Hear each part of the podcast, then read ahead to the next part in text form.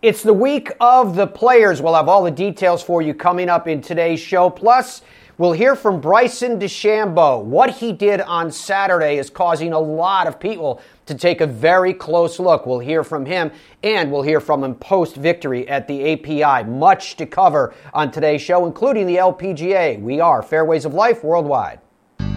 Welcome to the most listened to golf in the world, the Fairways of Life show, on air, online, and around the world. With the most candid interviews, unforgettable stories, taking you beyond the ropes.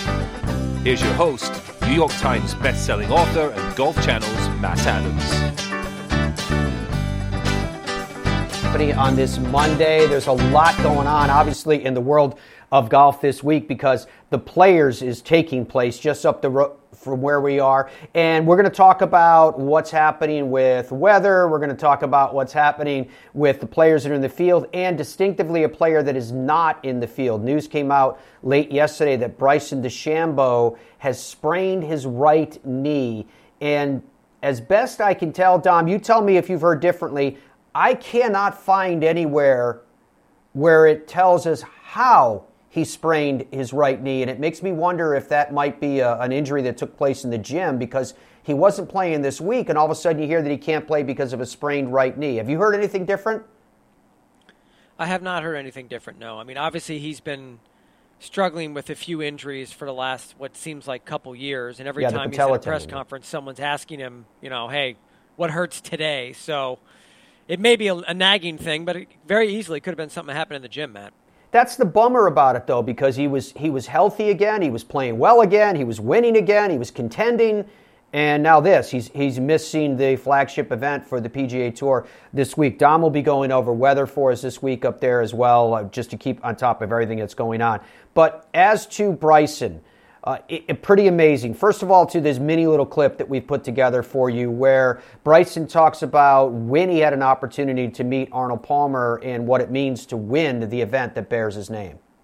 Well, when I came here first as an amateur, I uh, walked up into his office and he was there, and we got a picture together, and um, we were certainly, uh, I was certainly excited to meet him for the first time, and um, you know, not knowing he would leave a lasting impression on me that would last the rest of my life. Uh, when he signed the book, he said, "Make it legible," and when he said that, that stuck to me, and I've done it ever since. And he's had a, he's had a influence on me for the longest time, and uh, will continue to do so for the rest of my life.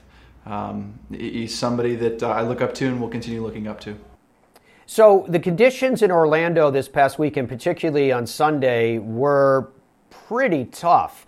Windy, uh, to, to think that he went out, Bryson shot a, a, 71 on that final round. In fact, his four round scores were 67, 71, 68, 71 to finish on a mark 11 under par by one over Lee Westwood, who had a 73 in that final round. He did have a 65 on Saturday, in fairness to Lee. It was, I, I thought it was a very entertaining tournament all the way through because of the strength of the leaderboard and more, uh, not to mention what Bryson did on Saturday at the sixth hole.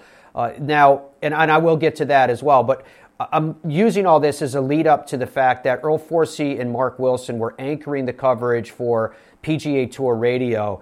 And uh, guys, I don't know how else to explain the conditions, particularly in the final round, other than to say that when you get hit by the winds coming from both directions in the peninsula that is Florida, and here in Central Florida, you're right in the middle of the state and getting it from both sides. Uh, it was a battle out there. Matt, thanks. It was a battle at Bay Hill Club and Lodge in Orlando for the final round of the Arnold Palmer Invitational presented by MasterCard. Mark Wilson was alongside our analyst. It was a Bryson DeChambeau win, Mark his second of the season, but it wasn't easy on a tough golf course on Sunday. Not easy indeed, and Bay Hill played the most difficult on uh, Sunday, certainly playing to a stroke average over 75, and uh, we knew it was going to be survival of the fittest. In the end, only three guys shot under par, and Bryson DeChambeau was one of them. And yeah, the par fives are where he, uh, he kind of dominated. Only two guys bettered him in terms of par fives for the week. He was 10 under on those, but it was the par threes. He didn't make a single bogey all week on those difficult par threes at Bay Hill. Led the field by playing those things four under par. So yeah, we're going to see pictures of him with the the red cardigan on and the trophy, but it's going to be hard to go past the moment on number six on Saturday with him raising his hands into the air like uh, he'd already won the tournament when he cleared the water on that par five. And hit a longer one, 377 on Sunday. So he did it twice on the re- weekend en route to the win. And now he's got two wins a U.S. Open title and uh, the Arnold Palmer Invitational presented by MasterCard. And he goes uh, to TPC Sawgrass, I'm guessing, is one of the favorites for next week in the Players' Championship. No question, but TPC Sawgrass can bring all different players in in the mix. You've got to be pretty precise off the tee, more so than a lot of the courses. Uh, length is not a huge advantage, but uh, Bryson cer- certainly showing that he uses that uh, to his advantage almost every week. But a really impressive performance by Lee Westwood too to kind of hang in the mix there and, try to get another win for some of those uh, nearing 50 guys. You know, Stewart Cink won, won earlier in the year, then Brian Gay, and, and I thought Lee Westwood was maybe going to get it done, and he fought to the very end. And who else was in the mix? Of course, on the weekend again, Jordan Spieth. So that's a good sign. It, it's probably coming. Another win for him soon. Just wasn't this weekend the putter was hot. Uh, the the third round uh, had an ace even, a hold bunker shot. Uh, the putter was also hot, and then on Sunday it just kind of cooled off a little bit. Got off to a good start, was one under early, and and then just a bunch of bogeys uh, coming in. But he's still got to take some positives out of being in contention. Uh, doesn't isn't hitting as many foul balls as as he has in the past. So uh, Jordan Spieth is is certainly um, peaking at the right time uh, as he gets into the Players Championship next week, and then of course that place he loves in Georgia. Be interesting to see him maybe break back through and end that drought next week at TPC Sawgrass. Matt's, Matt, that's where we are next. Coming up, big week at the Players Championship starting on Thursday. Uh, Earl Forsey and Mark Wilson, thank you very much, gents from PGA Tour Radio. It is upon us. Players Week. We're really excited about all of the content that will be coming out of the players this week, and that includes, let me see, the the press conference schedule today. Uh, Rory is first up at 9 a.m., so just under an hour from now. Justin Thomas at 9:30. Bryson DeChambeau scheduled at 10 a.m. Jon Rahm at 10:30. Uh, PGA Tour Commissioner Jay Monahan at 11 a.m. All these times are Eastern. Webb Simpson at noon. Uh, Collin Morikawa at 3 p.m. this afternoon. Uh, Dustin Johnson at 3:30 p.m. Xander Schauffele at 4 p.m. this afternoon. If you're with us on the television side, you can see the press conference schedule displayed there. So, for Bryson DeChambeau, first of all, I'll give you the stats of what he did in his final round. Then I want to talk to you about what he did at the par 5 6 when he, when he apps, went for the green and, and everything that went with it.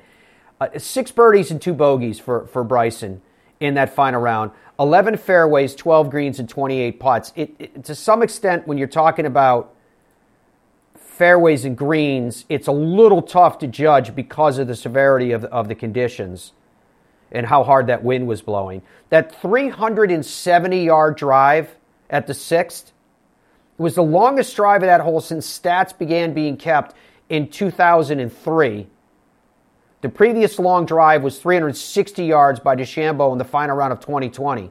McIlroy hit a 360 yard drive there on Saturday, as you know. And when he did it, you know, uh, I'll let Bryson explain it to you, but but the raised arms, the the the euphoria, the triumph, sure, it made it fun, but there was a reason as well.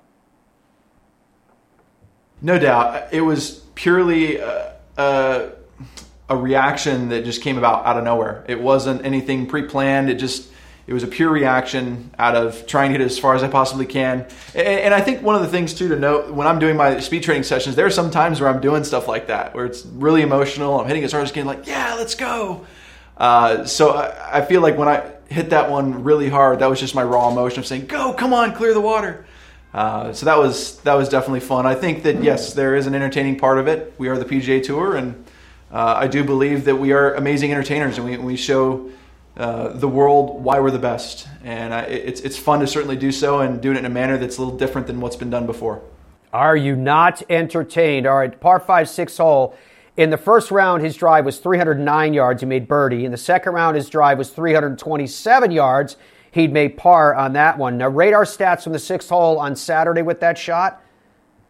His club head speed was 136.7. His ball speed was 195.5. His distance to, and that's miles per hour, mind you, his distance to impact was 346.7. He led the field in strokes gained off the tee at 5.8, uh, strokes gained tee to green at 10.1. Think about that. His fifth appearance at the event. He finished solo fourth at the event last year, and his best finish at the API is a solo second in 2018 to Rory McIlroy prior to victory. He finished tied for 22nd last week at the WGC Workday. He has one win, the 2020 U.S. Open, and three top tens on the PGA Tour season. Remember, it's a wraparound season. I know I always remind you guys that, but it, it started last fall. And seven PGA Tour wins overall. And of course, the one prior to this one was the 2020 U.S. Open. So, what we have for you coming up is Bryson's best of press conference, which I'm going to get to in just a little bit as well, because whether you like Bryson or don't like Bryson, I, I had somebody sending me text yesterday and talking about, you know, where Bryson fits in, good and bad, uh, both ends of the spectrum, because I realize that he has both ends of the spectrum, and saying where he fits in, and saying, well, you know, he's doing things like like driving the six, and sure, as he put it, that's going to entertain, it's going to it's going to draw some eyeballs in, and, and maybe a, a lot of fans for him. Uh, but this particular person was was uh, posturing the, the theory that if Patrick Reed holds a position of being maybe the most disliked on tour, uh, I don't actually know whether he holds that position or not. What do you guys think? But if he does, second to that could be Bryson DeChambeau, and that's notwithstanding that they may have fans on the other end of the spectrum. I just thought it was an interesting comparison. When you don't often hear that in golf, a comparison made of who's the most popular. That happens. That's talked about all the time. But on the other end of it, who isn't? And doesn't it provide more color to the whole spectrum, uh, the, the, the kaleidoscope of what is sport in general, but definitely in golf in particular, when you have the people that you think are good guys and the people that you think are bad guys? I always smile a little bit at that because I don't. I never think that the people that you think are bad guys are as bad as you think they are because we don't know them that well. So we try to get to know them a little better and, and see who they really are. At the LPGA Drive On, it was a win for Austin Ernst, our friend. She felt like she was playing well. She felt like it was coming on. And with rounds of 67, 67, 69, and 70, she was able to get it done. Here is Austin Ernst immediately following the victory, talking about the significance of the same. Going wide, wire to wire is really cool. Um, I even I told Jason last night it would be really cool to win wire to wire. Um, and uh, glad I didn't jinx myself. But um, yeah, I think it's just really cool to um, be in the heat of it all week and to be able to perform the way I did and to hit the shots I hit and to shoot the scores I shot. Um, I think it is just kind of testament to me um, that I I can do this week in and week out, um, and just if I have a little belief in myself, kind of what I can what I can do. Is this the best golf of your life right now? I think so. I think in the last year, um, I've played better than I ever have. Um, I think when I don't play well, I manage it much better. Mm-hmm. Um, when I don't, when I'm not quite firing on all cylinders, but I think, you know, the control I have with my putter. Um, I've always been a pretty good chipper. I feel like I'm a very good chipper now. Um, and then I feel like I have a really good feel for my swing. I feel it, the most in control of my game I ever have. Um, I think ball striking wise, driving the ball, I drove the ball fantastic today and that's kind of been the thing that if if anything holds me back, that kind of holds me back. Sometimes I don't hit fairways all the time, mm-hmm. um, but I hit a lot of really good tee shots and hit a lot of good iron shots today. When did you start thinking about the Olympics, uh, trying to qualify? Um, I mean, I feel like last year, you mm-hmm. know, kind of nineteen twenty. I kind of know. I don't really know how the Rolex rankings work, but I know that they're like a two year thing. Yeah. So I think in 19, you're kind of like, all right, you know, this is kind of important and then didn't have a good year in 19, and I had a great year last year. Um, and then I kind of I kind of check it every now and then, um, kind of know where I am. But I feel like that's one of those goals that is a higher goal for me, and it's very beginning of the season oriented. Mm-hmm. Um, but I think it's a good goal for me. I think it it kind of keeps me striving to try to get in contention more and more, and you know if I can if I can do that, then maybe that happens. I don't know how it works. I don't know exactly what I have to do, but I think it's a, a big goal for me to have, and I, I like that. What would it mean to you? I think it would be unbelievable. I mean, if you talk to any athlete, and if you're talking to somebody and they said, "Oh yeah, I'm an Olympian," I think that's really cool. so, uh, I mean, as a as a golfer, it was never a thing that when I was a little kid, I never dreamed of it. We never could do it. Um, but I think it'd be really cool to do it. I think it was really cool what she did. She ended up winning by five, and Dom, I know you've got to feel the same way. It's it's exciting when it's it kind of feels like it's one of our people because she was she was part of Beyond the Rope series, and now to see her win and win so emphatically the way that she did at the LPGA Drive On, it feels good. Oh yeah, it's great. I, I, I have to be honest, and she talked a little bit about it there. The most exciting part to me is knowing that someone like her is going to be on the Solheim Cup team yeah. and the form that she's in, and it, it just gets me excited because the last Solheim Cup was so exciting, and obviously we're not supposed to root, but I'm rooting for the U.S. So I would love to see the U.S. bounce back and really be strong competition at the next Solheim Cup. And um, you know, with the likes of Jennifer Kupcho, who who finished runner up to Austin this weekend, she's been playing really good golf. She's burst onto the scene. You see how Austin's winning by five shots, so it's exciting to see the quarters playing great. I mean, it's really it's a good, very very good sign here for, for the U.S. Solheim Cup team coming up later this year. I think it's a good sign for golf in general. So the leaderboard at the LPGA Drive on Austin Ernst finishing on 15 under par, Jennifer Kupcho at 10 under, uh, Jenny Coleman at 8 under par. That was your top three. In Gee Chun alone in fourth at 7 under par, uh, top the leaderboard. Now, two Jennifer Kupcho finishing on 10 under par. You remember when we last were together on this show, we were playing you the sound that she was dealing with the, the migraines. This shows you if if it wasn't enough to watch her when she was competing at the Augusta National Women's Amateur, but this shows you how tough a competitor she is. She finished second. Yeah, it was five shots clear, but she finished second in this event. I think great things are ahead for Jennifer Kupcho. Let's find out what her assessment was of the week that was. Um, it's amazing. I mean, I didn't start very well last year um, after COVID happened and everything. So, really, just to come off of a break, it's nice to be able to see that I can come off of a break strong. Yeah, I mean, um, I think all of us are trying to get on that Solheim Cup team, and uh, that definitely brings the best out of all of us, working really hard um, to get on that. So, I think that's the main thing, and um, I think that's why we're all playing so strong right now. She is playing strong indeed. It was a very, very impressive performance. So we have a ton coming up for you on the Fairways of Life show today, including what do you think the assessment was? And I'll go into the details of it for Jordan Spieth in the week that was. And what do you think the assessment was for Rory McIlroy for the week that was? Because both of them lend themselves to casting forward and saying, how do you think they're going to do today? Now, Jordan has said many times, which is interesting because he's contended to win. Think about when uh, Martin Kaymer's victory at the player. But he doesn't claim to play all that well or to be all that comfortable. I don't want to speak for him. He'll be speaking to the media himself at the TPC Sawgrass Stadium course. And then you have Rory McIlroy, who is still the defending champion because last year, remember, they only made it a day and then COVID shut it all down.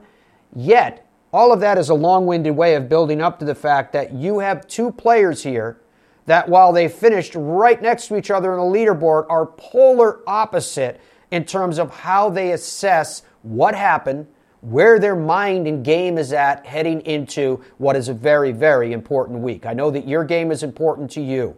BenHoganGolf.com is where you can log on and you can see all of the exceptional equipment that carries the name of Ben Hogan etched right into the metal. I know how proud you will be to slip these clubs into your golf bag and to do it knowing that it's packed with all of the modern technology and knowing that you didn't have to remortgage the house in order to get this equipment because the relationship is direct between you and Ben Hogan Golf.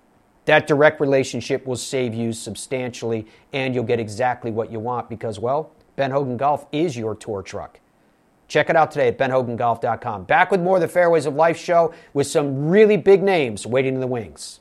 Nestled amongst the hills of the Hoosier National Forest resides a classic American destination, the French Lick Resort. Experience the ultimate in golf at the Pete Dye course at French Lick, voted number one course in Indiana on Golf Week's Best You Can Play for 10 years in a row. The Donald Ross course at French Lick has been named Indiana's number two course in Golf Week's Best You Can Play rankings every year since 2011. Come experience old world opulence amid modern comfort served with Midwestern charm. Visit FrenchLick.com. TheGolfTravelGroup.com is a luxury golf tour operator that specializes in custom travel itineraries to Scotland, Ireland, England, Wales, Iceland, New Zealand, Australia, South Africa, and more.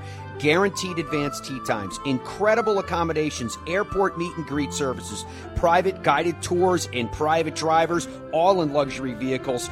And they have a staff that's been doing it forever. TheGolfTravelGroup.com. The best golf experiences are the unique ones that combine breathtaking beauty, inspiring designs, and refined luxuries. Streamsong Resort, conveniently located in Central Florida, is unlike any golf experience you've ever had. Award winning courses by Coore and Crenshaw, Tom Doak, and Gil Hanse will challenge and amaze in a dunescape you'll swear cannot exist in Florida. Awaken your senses then at their opulent spa or enjoy world class bass fishing, archery, or clay shooting. The options are endless, and you can cap it all off with luscious and distinctive culinary choices to delight any palate. Visit StreamSongResort.com today to plan your golf trip that's everything that you would want and nothing like you've ever experienced. I'm Tiger Woods, and I chose Bridgestone. I wanted to be with a company that I knew, and on top of that, that made superior product. So I did. I came back and I started playing with the Bridgestone Tour BXS, and it's allowed me to maintain the spin and the feel I like around the greens, especially my short irons, but also have that penetrating flight through the wind. The aerodynamics have been phenomenal. I know the quality that Bridgestone has, R&D that's available to them, and what they were able to create that to help me win golf tournaments.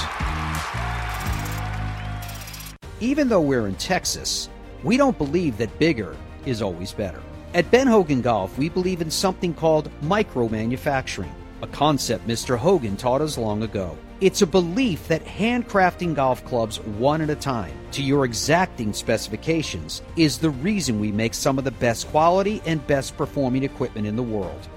And we don't believe in big prices. That's why we only sell directly to you at benhogangolf.com.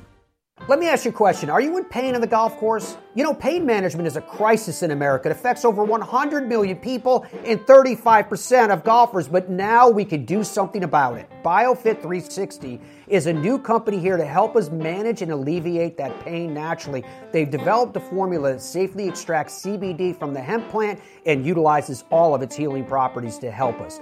They have a relief cream, they have gummies, they have sleep aids, and much more. It will change the way you feel on the golf course and in life. All you need to do is head to biofit360.com. Feel better, do better, be better. Hi, I'm Brian Hammonds. You country club members can now represent your club and compete in a Ryder Cup style event.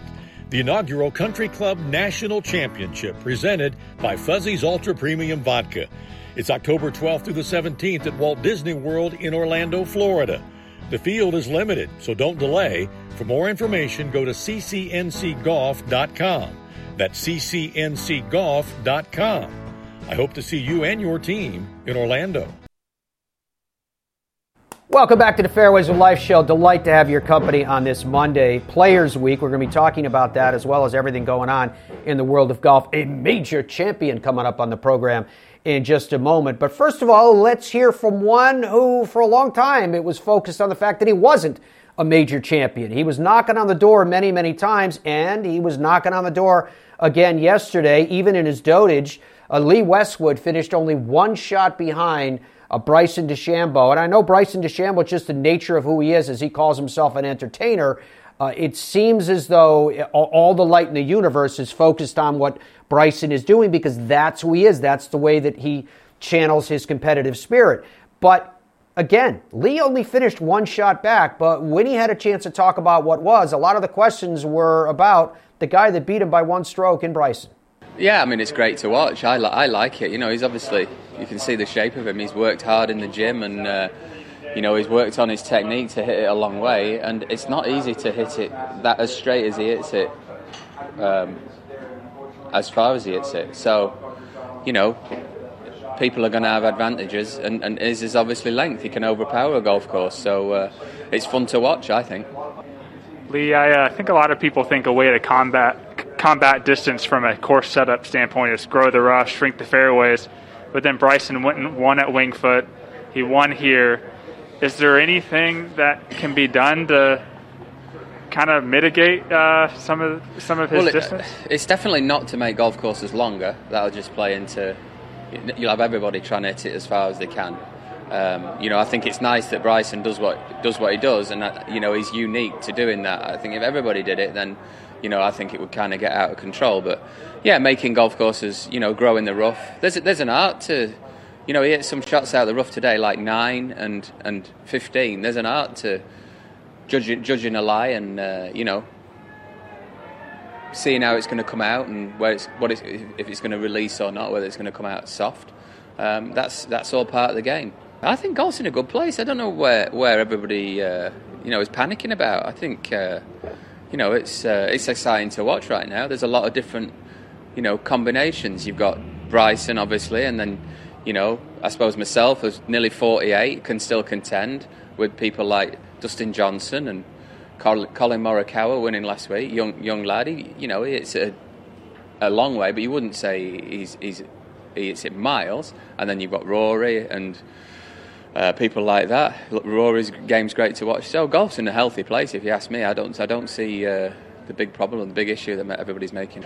I knew, I, I, knew, uh, you know, when you're playing with Bryson, when I'm playing with Bryson, I'm not going to go out there and uh, and go blow for blow with him. You know, some people, you know, can do that and and will do that, but you know, that's that's the way for me to play myself out of out of a tournament. You know, I, I know he's going to go left. I don't know if you saw me. I hit mine and then I gave it the like that. Just had a bit of fun with it, you know. I, I, you know, I, I hit that. It was a little bit in off the right. I think I got it out there about 310, 315 down there. So, you know, only 70 or 80 behind him, wasn't I? You got the benefit of the angle. yeah, that that uh, crowd at six, once he found land, kind of reminded me of like a goal at Emirates or something like that. Uh, was that the loudest celebration you've ever seen off a tee box? For a drive? Yeah. Um, yeah, I guess so, yeah. Yeah. Uh, there's the anticipation there. People want him to go for it. And there'll come a time when he aims further left, won't there? And uh, maybe in a practice round next year or the Pro Am, he'll go straight at the green, not, not chicken out and go right at that trout. I don't think he chickened out. Yeah, that, that was for sure. I, I love hearing Lee Westwood speak Maybe it's because of his veteran uh, status, but I think it's probably more a reflection just of his of his personality. Uh, first of all, there's a lot of wisdom there, but he's not afraid to give you his opinion, and uh, it's like it is with a lot of the young players that that are full of a lot of candor, and you're going to hear that coming up in, in with Jordan and Rory McIlroy. But I just I appreciated hearing from from uh, Lee Westwood and even even the part where he said, "He put his hands up too." He said, "Did you see me do that?" That was fun. All right, Corey Conners is a player that a lot of people are keeping very close eye on because he played so well. You remember when Corey had his win on tour, it was at the Valero Texas Open back in 2019. He Monday qualified for that win. In fact, he's the last Monday qualifier to win a PGA Tour event. He was 10 under on the par fives this week, even par in aggregate on all the rest. So for Corey Conners to come close to actually sniff the possibility and the prospect of victory in a great field on a very difficult golf course, here's what Corey had to say following. Yeah, it was a challenge. Uh, definitely a battle out there. I uh, made made some nice uh, saves started the round. Um, just uh, didn't get the putts to fall today. The greens were rolling really fast. Uh, the ball just seemed to never stop. Uh, so it was very challenging. Um, gave myself uh, gave myself a shot. Made a really great eagle on 16 that uh, you know felt pretty good. And um, bogey the last two wasn't great, but really uh, really challenging golf holes. I'm sure I wasn't the only one when you made the eagle on 16, how aware were you of where you stood at that point? Yeah, I, I knew it got me uh, within striking distance. I didn't really look at the boards too much uh, throughout the day. I just wanted to stick to my game plan and um, knew that you couldn't really force anything out there because that's where you get yourself into trouble. Um, but uh, I knew at that point that I was, uh, you know, pretty close and tried to give myself a, a chance on the last couple. A lot of positive things. You know, I struck the ball really well. Um, I was really patient. I felt you know, confident about my game, so uh, I'm really excited uh, where things are at uh, heading into next week. All right, so taking a look at the top 10 from the Arnold Palmer Invitational, Bryson DeChambeau finishing on 11 under par in first place. Second place was Lee Westwood at 10 under par. Corey Conners, who you just heard from, finishing alone in third at 8 under par. Corey with a 74 in that final round, which he described as a battle. Remember, Lee at a 73. It was very difficult conditions yesterday. It was very windy here in Central Florida, and obviously that would have impacted the play in Ocala and the LPGA as well. Tied for fourth were scores of 6 under par. Andrew Putnam, Richie Werenski, Werenski with a 73 in the final round. Uh, tied for fourth as well, Jordan Spieth, you're going to hear from on the Fairways of Life show this morning. Seventh, Christiaan Bezuidenhout. Uh, he finished at 500. Jordan finished at 600, if I forgot to mention it. Tied for eighth, four under par scores, Chris Kirk, Jason Kokrak. Kirk with a 74. Uh, Jason had the exact same score. Tied for 10th, Will Zalatoris, which, you know, Will Zalatoris has been getting a lot of attention this season because people see tremendous amount of potential in him. But I thought that top 10 was a pretty quiet top 10 when you get right down to it. He finished with a, a weekend rounds of 72 and 72. Uh, tied for 10th as well, which was great given the fact that he's coming off recent success. Max Homa finished on three under par. Paul Casey finished three under par. Uh, Homa and Casey both had 74s in the final round. Charley Hoffman went 67 on Saturday and a 75 on Sunday, uh, still finished at a top 10 at 3 under par. Again, if it's possible to have a quiet top 10, I would say that was a quiet top 10. Also in the top 10 at 3 under par, Tommy Fleetwood with a 77 in the final round. Keegan Bradley with a 78 yesterday. This speaks to how difficult the conditions were. And Rory McIlroy with a 76 on that Sunday, yet still finished at 3 under. Uh, rounds of 72 and 76, uh, mind you, on the weekend.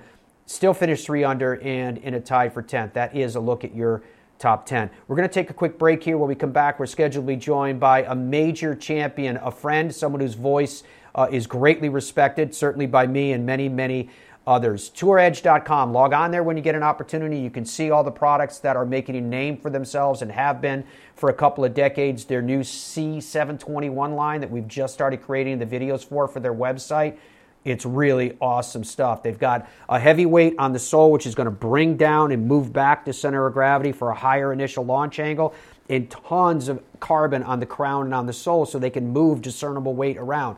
All that equals performance.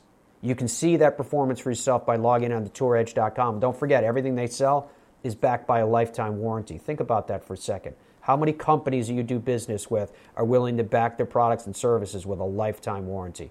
Back with more of the Fairways of Life show when we're joined by a major champion after these words. If I told you legends like Robert Trent Jones Sr., Arthur Hills, and Donald Ross have designed and inspired more than 10 breathtaking courses and they're all in one place, would you believe me? Where is this special place? How far do I have to travel for this golfing nirvana? The answer could both surprise and delight you. It's right around the corner in the heartland of the country. It's Boyne Golf in northern Michigan. It's a destination so special, so unique, that you'll think you're playing golf at a work of art along the cliffs of the Monterey Peninsula or the raw, sweeping landscapes of Scotland. From elite instruction with the Boyne Golf Academy, tournaments, and so much more, Boyne Golf truly offers an unrivaled golf vacation experience. Log on to BoyneGolf.com and see why they're at the heart of America's summer golf capital. Come to where history meets luxury at the family friendly French Lick Springs Hotel, where there's something for everyone from Kids Fest to shopping, bowling, golf, and other outdoor activities. Or at the West Baden Springs Hotel, you can wrap yourself in old world elegance. Visit our luxurious spa, indulge in an afternoon tea, a historic tour, and multiple sophisticated dining options. Then, finish your day with a cozy carriage ride before turning in for sweet dreams. Only this isn't a dream. Visit FrenchLick.com to plan your vacation today. What's your bucket list destination? Where have you always wanted to go? What's the number one thing that holds people back from doing that? It's fear of logistics. I don't know where to stay. I don't know how to get tee times. I don't know where to go. I don't know who should take me there. Well, I'll tell you who knows the answer to all those questions. TheGolfTravelGroup.com. That's why the Fairways of Life show has aligned ourselves with these experts. And is there some place you want to go, like the Open or a President's Cup or a Ryder Cup? They can take care of that as well. What is your golf bucket list? Where do you want to go? Do it with TheGolfTravelGroup.com. It screams. It tracks. It's soft. It reacts.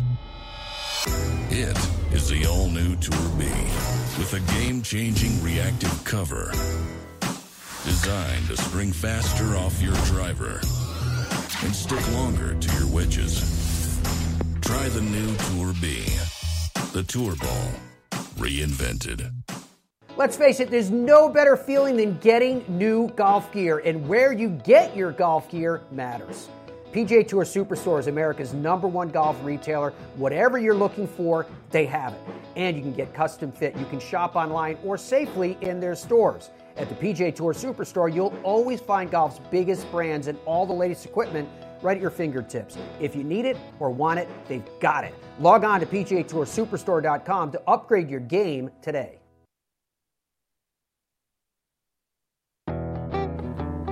Welcome back to the Fairways of Life show on this Monday. Pleasure to have your company from wherever around the globe you're joining us on this Monday, in which we're recounting everything that took place in the week that was, plus looking forward to the week that will be. On the PGA Tour, it's the week of the players, the flagship event. No doubt, Karen Stupples is a name that you're all very familiar with, but sometimes it's easy to forget when you hear the voices and see the faces to recall just how incredibly good they were as players as well. Karen Stupples won on the LPGA Tour. She won on the LET. She is a major champion. She won the 2004 Women's Open. At the time, it was called the Weetabix Women's British Open at the time. Have you had your Weetabix this morning to get strong?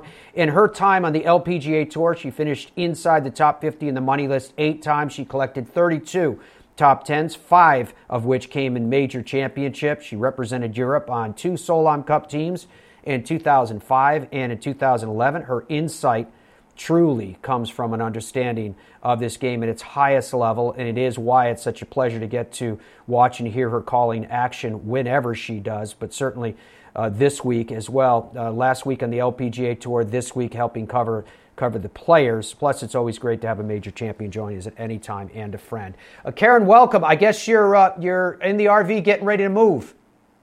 I am. Well, actually, I am very much enjoying myself just sitting here talking to you, uh, whilst Jerry Foltz is out there working behind the scenes, putting all the hoses away, getting all the cables tucked in, and uh, so he's working away, and I'm just uh, leisurely chatting. I love that you're leisurely chatting. So, when you guys are on site, is it is it a COVID thing? Do you do you choose where you can to bring the RV with you, and then you can just live right right out of the shell? Uh, I mean, we personally love the RV. I mean, I, when I played on tour, um, I had a, with my son, it was just so much more convenient for me to drive around in the RV. Had a little dog, we could take the whole home with us, and it was just perfect to go ahead and take the RV. And so this has just been with me since, since my uh, playing days, and it's just recently we've just decided to take it back out on the road. It's just nice because eating out is just such a has been such a pain because of COVID that we just yeah. cook in now in the RV and we love the camp life and it's uh, it's pretty cool actually just to, just to have a little home home away from home and it seems more spacious too. We've got couches we can recline on and you know we're quite happy with the TVs and everything. It's pretty cool. Even got a washer dryer in here, so all my cons in my RV. It's perfect. You know, so much talk was held over the last few hours about the wind conditions out at Bay Hill uh, you obviously were dealing with the same thing up in Ocala. How difficult the final round was it, and what kind of reflection did this have on the victory by Austin Ernst? Well, I, think Austin really went out of the gates uh, trying to clinch victory. I mean, she, she didn't hold back. She went out, she had four birdies in a row on the front nine, and everybody else was kind of left reeling, you know, knowing that it was going to be a really big uphill battle in, as you said, some really difficult conditions. Here in Ocala, there are some really trees lining all the fairways, so you get a lot of swirling wind. And, and much has been talked about that the replica holes um, that, that, are very similar to Augusta National, and the, the, the 11th hole here is like the 12th hole of Augusta, and it's very similar in the wind swirls around there, and uh, then you have a 12, which is like the 13th again. You get those swirling winds, and it makes it very difficult for the players to, to into their clubs, to be really precise with where they're landing. And the greens here this week were so firm because they're so new. Um, that that really you had to judge the pitch and roll. If you're nasty winds, landing it landing it where you wanted to was, was very difficult. So all in all, Austin Ernst's performance was just simply stunning yesterday. Yeah, and it, it's such, such a great win for her too, and it speaks to the depth of the game. Both here on the PGA Tour, we had Lee Westwood finishing a stroke behind Bryson DeChambeau. There we have Austin Ernst breaking through with a great win uh, up in Ocala. It's just it's interesting to me that the game of golf is so represented at both ends of the spectrum. Karen, and, I, I'm curious what your thoughts about the variety, the diversity of the game of golf, and that it can be a young player today, but it may be a veteran campaigner tomorrow. I would think golf, uh, so much of it is about shelf life and how good you are to yourself when you're actually playing. Um, somebody like Lydia Ko, who, who started her professional career winning tournaments at 15, might only have a certain shelf life, you know, to get to say 30, 35. Whereas somebody who starts at 25 might have a longer career because you know, there's only so much mental torture you can put yourself through when you're playing professional golf. Um, I do believe that there are players that get little renaissances into it. I think we're seeing like Lee Westwood. I mean, I think he's at 48. He's obviously highly competitive. He's, you know, invigorated having his, his wife on the bag again now. And I think that, that's nice for them to have each other out on the golf course. I think that helps. But he's also got to have an eye towards the, the PGA Tour champions as well. I mean, that, that career is looming for him too. So it's kind of nice that you get these little renaissances into it um, that kind of reinvigorate players across the board. But at some point, those little dips the rigors of playing championship golf, uh, you know, do take its toll on you mentally, and you, you develop ton of scar tissue because let's face it, you lose way more than you ever win. And we're such perfectionists. I mean, Morgan Pressel was great yesterday on a broadcast. She said that, you know, uh, Austin Ernst let go of, of trying to be so perfect. And I wonder just how many players' careers would be different if they had let go of that same thing, if they stopped trying to be so perfect. How many players would have had a much better career had they done that? It's a fascinating observation, actually, uh, Karen, and it's interesting too in light of here we were talking about Lee Westwood, and during the broadcast yesterday on NBC, they referenced the fact that Lee said in his 30s he took it too seriously, which which speaks to the same philosophy that you're speaking of, and that now at his 40s he's letting it go. He's he's enjoying the experience yeah. and and taking it one shot at a time, quite literally impressive. Now, this week, I know that you're part of the coverage at dinner with Mark Carnevale on Saturday night, and uh, he said to say hi, but I know you're working with him coming up this week at the Players. Uh, I'm just looking at the forecast, and it's looking pretty good. It's sunny to mostly sunny every day. Uh, and I guess maybe more importantly, once you get on the other side of, of knowing that it's not going to be any inclement weather, then it comes down to the winds that close to the sea and it looks like it's it's forecast to be fairly benign if it holds somewhere around on average 10 miles per hour. Uh, I guess the, the general net, the wide net to cast, then Karen would be to ask you what kind of a week are you expecting in terms of playing conditions facing the players?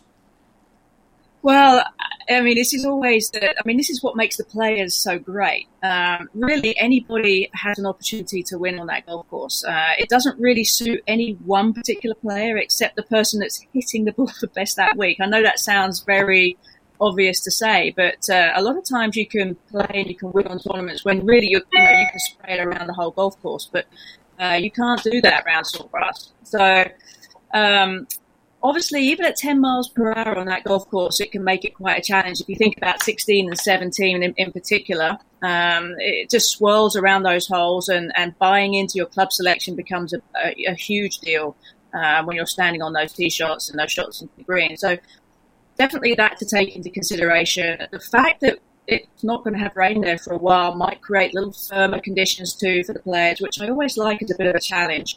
Um, and, and I said, I'm, I'm just looking forward to, to the competition because we're going to see a very varied leaderboard, I believe, this year. Fascinating stuff. You, uh, I believe, are doing featured group coverage, if I'm not, not mistaken. Just trying to think back on what Carney said. What are your plans for the week?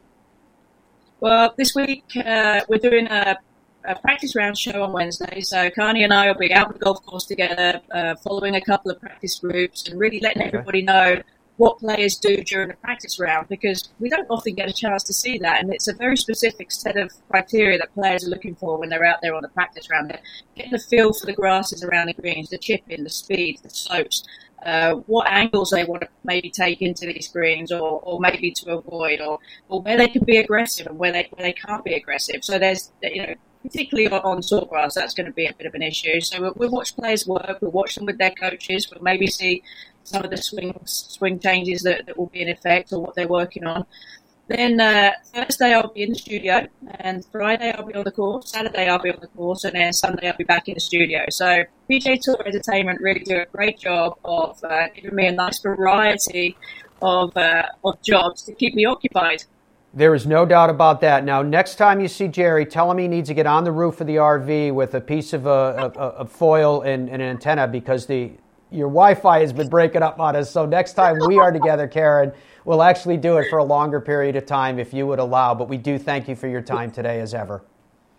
You're welcome. I could try and send him up now if you want. Yeah, thank you for that. Report on it later on. We'll talk to you this week. Have fun. Cheers, thank you. See you. Bye. All right. So as you guys heard me talking about kind of players at a spectrum, if you will. So Jordan Spieth clearly has been playing well. Jordan Spieth clearly has been knocking on the door. And these two cuts that you're about to hear from Jordan Spieth it ended up finishing tied for fourth at six under par to Rory McIlroy who finished tied for 10th at three under par. And Andrew, let's go back to back on these two because I, I want the contrast of what you're about to hear. If I had to summarize it, I would say in Jordan Spieth, you're watching a player on the ascent of confidence, a ray of sunshine. And in the case of Rory McIlroy, you be the judge, but it's clearly a player that's still searching. Thought I played really well. Um, thought I played a really solid round of golf. I mean, I trusted a lot of tough shots, hit a lot of good ones, um, hit my lines on just about every putt, and just nothing went in. And then uh, finishing five, five, four, five, just that stings. You know, I mean, you gotta you gotta be um, you probably got to shoot even or under par on those last four to have a chance from the position I was in, and um, I gave myself enough opportunities to do so, and uh, I didn't do anything wrong. I mean, I, am I'm, I'm very happy with the way that I played the round today, knowing going out it was going to be really challenging, and it just wasn't my day. I mean, I hit right lip, le- right lip, left lip, high lip, low lip. I mean, it was um, greens got super crusty, and it was just I mean, the couple that I made, I thought I missed, and the ones I thought I made, I missed. It was it was weird. It, it and and I really I thought I played better th- today than I did any of those Sundays as well. Um, if you know, at the beginning of the day, you told me I was going to, you know, be even through ten and be in hit driver in the middle of the fairway on eleven and on twelve, I'd have I'd have thought I was going to win the golf tournament. And uh, I again I I put the ball exactly where I wanted to on just about every single shot and putt, and it came out to 75 somehow. But uh, um, that does that's not going to happen every time if I if I do if I play the way I did today. It's going to be it's going to be really good going forward. I, I wouldn't have changed anything that I did. I mean, I made the right decisions, made the right swings, hit the putts where I wanted to, and again, typically when I do that, it turns out well. It was just one of those days where it, I'm not going to you know look back on this Sunday versus any of you know the previous three on the West Coast. I mean, this was a, I played a lot better golf today, even though the score doesn't show that. Sounds like you're taking a lot of positives out of this week. Yeah, yeah. I mean, currently finishing five, five, four, five. I kind of want to go break something, but I will um, look back very positively at the way that you know my attitude today, the way I was walking, the confidence that I took into every single shot. Um, again, that's going to serve me well going forward. I made it. I made a step in the right direction today, regardless of the result. Uh, it was it was really tough. Um, you know, especially later on in the day. You know, if you, it's hard, right, with the overseed and the Bermuda greens that if you miss a fairway, um, you're really wanting to land the ball short of the green, but because of the overseed, it's not really bouncing up on for you. But then if you land it on the green, it goes over the back. So it just it just got real tricky, uh, which which obviously put a premium on uh, putting the ball in the fairway, and then you could get some spin and some control. But yeah, it was it was tough. It was a grind. Um, I, you know, everyone sort of is, is feeling it. How do you feel about your game going into next week at the Players, being that you're still the defending champ? Yeah. Um, I feel okay. There's some good parts this week again. Um, some stuff that I'm sort of I don't know what the the word is or how to describe it, but just a little dejected or I don't know, like maybe like maybe looking to go in a different direction. I don't know. I need something. I need a spark. I need something. Um, and I just don't seem to have it. Some days it's good, some days it's not. Uh, so, you know, I'll get up there uh, tomorrow, get some practice in, and get ready for, for next week. Dejected and looking to go in a little bit of a different direction. That was a direct quote there. It, I just thought it was fascinating. I thought you guys would enjoy watching those two cuts back to back to get a sense of mindset. Now, mindset for player can change very quickly. Uh, either they find something or maybe some ounce of perspective kicks in from something outside of it all. However, you judge it, right now, if if you were, and it's funny to say that in, in sports and golf now, I'm saying if you were a betting man because or betting person probably because it's happening so much more often in, in the game than ever before. Uh, but if you were, uh, figuratively, maybe literally, then it sounds like Jordan Spieth would be one to watch in the week that lies ahead. But can you ever really bet against Rory McIlroy? Because even as, to use his word again, as dejected as he was in that instance and when he was speaking, he still finished in the top 10. Absolutely fascinating stuff. So, yeah, Dom, what are his finishes when, when, we, when we take a look at it? Now, bearing in mind the mindset that he just expressed. Well, for someone who's dejected, his his game doesn't seem dejected because these are just like his last eight or ten events. Uh, tenth, tenth, he just finished tenth. Tied for sixth, missed cut. Tied for thirteenth, tied for sixteenth, third, tied for fifth, tied for eighth, tied for seventh, tied for seventeenth. That doesn't sound like a guy who is searching, who has no idea where his game is. I mean, that looks to me like someone who's playing pretty solid. Um, so I, I mean, I don't know. It's amazing to me, having been doing this for so many years now, how important confidence is to getting over that hump because all these guys have the game. They all have the game. And that's one of the things that I've loved so much about our Beyond the Ropes series and getting to talk to these players at length. You really hear directly from them how huge, you know, like back to back top tens is just to your confidence. You know, right back to back top tens that third week they're like in contention, just based almost entirely on confidence. Uh, so it's definitely interesting, but I mean, I it's it's what's interesting to me about it is like if you're a betting man, right? Here we go. I just read you all his finishes, good finishes. He's playing well, in theory, but then you listen to him talk. If you listen to that press conference, you would not bet one cent on him this week. Not one cent. You'd be like, "Oh man, I'm not." Uh, stay away from that. From a ten foot pole, he's dejected. He can't find his swing. He's searching. That's not a good sign. But his game seems to be okay. I don't know what. There's a disconnect for sure. Well, we'll see how it plays itself out. He is one of those that will be speaking. In fact, he's first up in addressing the media tomorrow at 9 a.m. Eastern Time. Then behind him, Justin Thomas at 9:30, Bryson DeChambeau at 10 a.m., Jon Rahm at 10:30 a.m. All these times are Eastern. Uh, PGA Tour Commissioner Jay Monahan will speak at 11 a.m. Webb Simpson at noon. Collin Morikawa at 3 p.m. Dustin Johnson at 3:30, and Xander Schauffele will be at 4 p.m. That's just Tuesday. There is a ton of content that will be coming your way, and we will have all of it for you right here in the Fairways of Life show as we progress throughout the course of the week. But today's show was about everything that happened. Congratulations to Austin. Congratulations to Bryson with their respective victories. Thank you to Karen for joining us. Thank you to Dom and Andrew for doing a great job setting it all up. And please don't forget our friends at the PGA Tour Superstore. They are the number one golf retailer in America for a reason. Yes, it has very much to do with the fact that if you're looking for it, they have it.